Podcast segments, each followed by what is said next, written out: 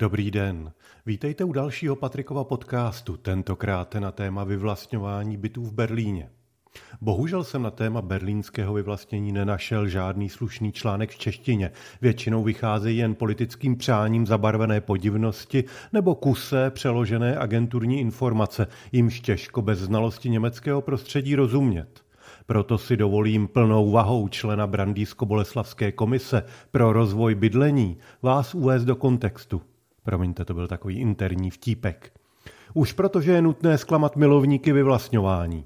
Berlínský příklad není pro podstatné odlišnosti návodem k řešení zdánlivě stejných pražských problémů, ale protože v Česku je nízká obeznámenost se situací v Německu, je dobré si celý problém přiblížit. O tomto víkendu si v referendu soubíhajícím s celostátními německými parlamentními volbami Berlíňané odhlasovali většinou 56% hlasů, že jsou pro vyvlastnění velké skupiny bytů do majetku města. Hlasovalo 1,7 milionů voličů ze 4,5 milionů obyvatel a 2,5 milionů oprávněných voličů. Až potud se české zdroje překládající či vykládající agenturní zprávy zhodují. Jenže bytový trh i vlastnické prostředí v Německu je podstatně jiné, takže události nejde hodnotit českou optikou. Tak za prvé, ono vyvlastnění má proběhnout za náhradu, přičemž navrhovaná cena odpovídá komerčním cenám nemovitostí. Kritici plánu připomínají, že teoreticky by za tyto peníze Berlín postavil dvojnásobek bytů, kdyby nebylo zádrhelů, u kterých se zastavíme později. Nejde tedy o žádnou krádež či jinou formu bezúplatného převodu. Majitelé bytů slušně vydělají. Za druhé, celá věc není jistá. Referendum žádá berlínský senát, aby připravil zákon, který celou věc legislativně upraví, jenže pro senát to není právně závazné. Na druhou stranu, berlínský senát je formou zemské vlády a pokud se na vůli svých voličů vykašle, bude k tomu muset mít zatraceně dobrý důvod. Současný senát Michala Müllera za SPD, pozor, to je německá SPD, ne ta česká, je sice označovaný jako Rot Rot Green, jenže německá rod je spíše něco jako čeští piráti. Rozhodně má daleko do KSČ a i ČSSD je proti ní ekonomická Stalinparta. V českých médiích konzervativního topkařského typu ale tyhle české a německé barvy splývají, což je zásadní chyba a brání nám Německu porozumět. Ani u budoucí koalice berlínské sněmovny reprezentantů, tedy u městského parlamentu, není podpora takového zákona jistá. Za třetí, o co tedy jde? Iniciativa zvaná Deutsche Wohnen and Co. Enteignen počítá s vyvlastněním za náhradu u celkem 243 tisíc bytů ze zhruba 1,5 milionu berlínských bytů. Postiženo bude 12 největších developerských společností, včetně té největší Deutsche Wohnen, po ní se plán jmenuje. Náklady se odhadují až na 36 miliard euro, tedy zhruba 150 tisíc euro za byt. A teď se dostáváme konečně k tomu, proč to všechno. Protože bytový trh v Berlíně je nejdrsnějším bytovým trhem v Německu. Vývoj cen zde trumfuje dokonce i bavorský Mnichov. Za poslední čtyři roky nájemné stouplo o čtvrtinu. Za deset let se ceny bytů více než zdvojnásobily. V Berlíně nejsou prakticky žádné volné byty dostupné. Statistiky udávají 0,8% volných bytů proti braniborskému 5% průměru a celostátnímu 3% průměru. Sehnat jakýkoliv byt je horor. Rozhodujete se na místě během pár minut. Meziroční desetiprocentní růst cen je brutální průšvih, který městu komplikuje život, neboť se mu přestávají dostávat zaměstnanci v oborech služeb, kde panuje státní regulativ, jako jsou třeba hasiči, policisté, učitelé či zdravotníci.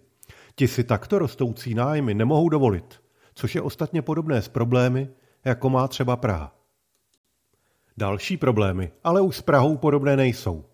Pravda je, že naprostá většina, až 87% bydlení v Berlíně, je v bytových domech. Byty jsou ale menší než v Praze a více jak polovina bytů má jeden nebo dva pokoje.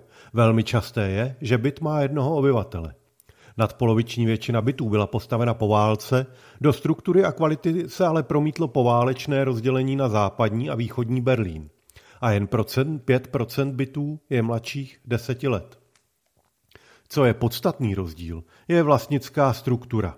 Ve třech centrálních částech Berlína, to je Mitte, Friedrichshain, Kreuzberg a Lichtenberg, jsou téměř všechny byty formou nájemného bydlení. přes 90% a jen jednotky procent jsou užívány jejich vlastníky. Celoberlínský průměr nájemného bydlení je 84%, zatímco v Praze naopak výrazně více jak dvě třetiny bytů má za vlastníky fyzické osoby a jen menší část se pronajímá. A tím se dostáváme k jádru problému. O berlínském bytovém trhu rozhoduje v podstatě 12 firm a jen velmi malý vliv má samotné město nebo městské části. Podezření, že dotyčné firmy jednají ve schodě, jsou zatím neprokázaná, ale častá, což nemusí nic znamenat. Otázka je, jak se ze zamotané situace s bydlením dostat. Berlín jednu chvíli připustil, že se může stát, že v něm nebude bydlet každý, kdo by chtěl, což je oblíbená pravicová mantra i v Česku. Jenže pak se ukázalo, že v něm tudíž nemohou bydlet oni služební profese. Chvíli existovala také teze, že tedy tyto lidé budou dojíždět třeba s postupymi, jenže na to nebyla připravena dopravní infrastruktura a hlavně si ti lidé našli práci třeba právě v postupymi a vyhli se několika hodinovému každodennímu dojíždění. No a protože nemohlo město vypomáhat městskými byty s regulovaným nájmem, začaly problémy s klesající kvalitou služeb ve městě.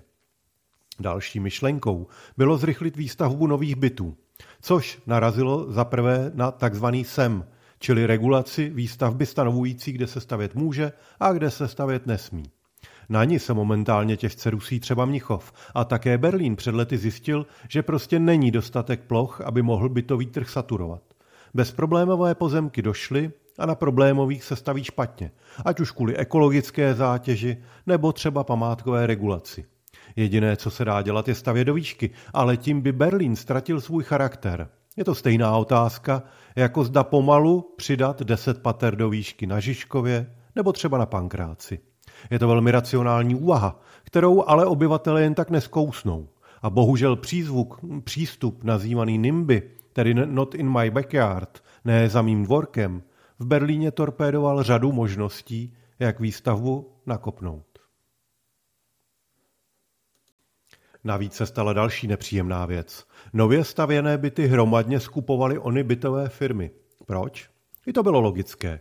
Vzali si bankovní úvěry, neboť měli bytový fond, jímž by se zaručili a mohli kupovat celé hotové bloky domů.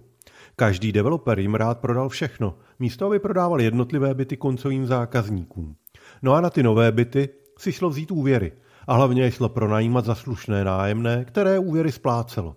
Takové finanční perpetuum mobile, které způsobilo, že se sice postavilo velké množství bytů, ale situaci to nevyřešilo. A to jsme již v roce 2018, kdy byl Berlín bezradný. Žádné protržní opatření nezabralo. Dokonce ani zvýhodněné úvěry pro služební profese se neujaly. Bylo jen málo lidí, kteří by se zavázali k dlouhodobé práci v předraženém městě. Pak přichází covid a situace se ještě více dramatizuje. A tak dal Berlín potichu zelenou projektu vyvlastnění. Čím se dostáváme k poslední odbočce, to je to vyvlastnění. V Německu jde totiž o něco psychologicky výrazně jiného, než co si pod tím slovem představujeme my.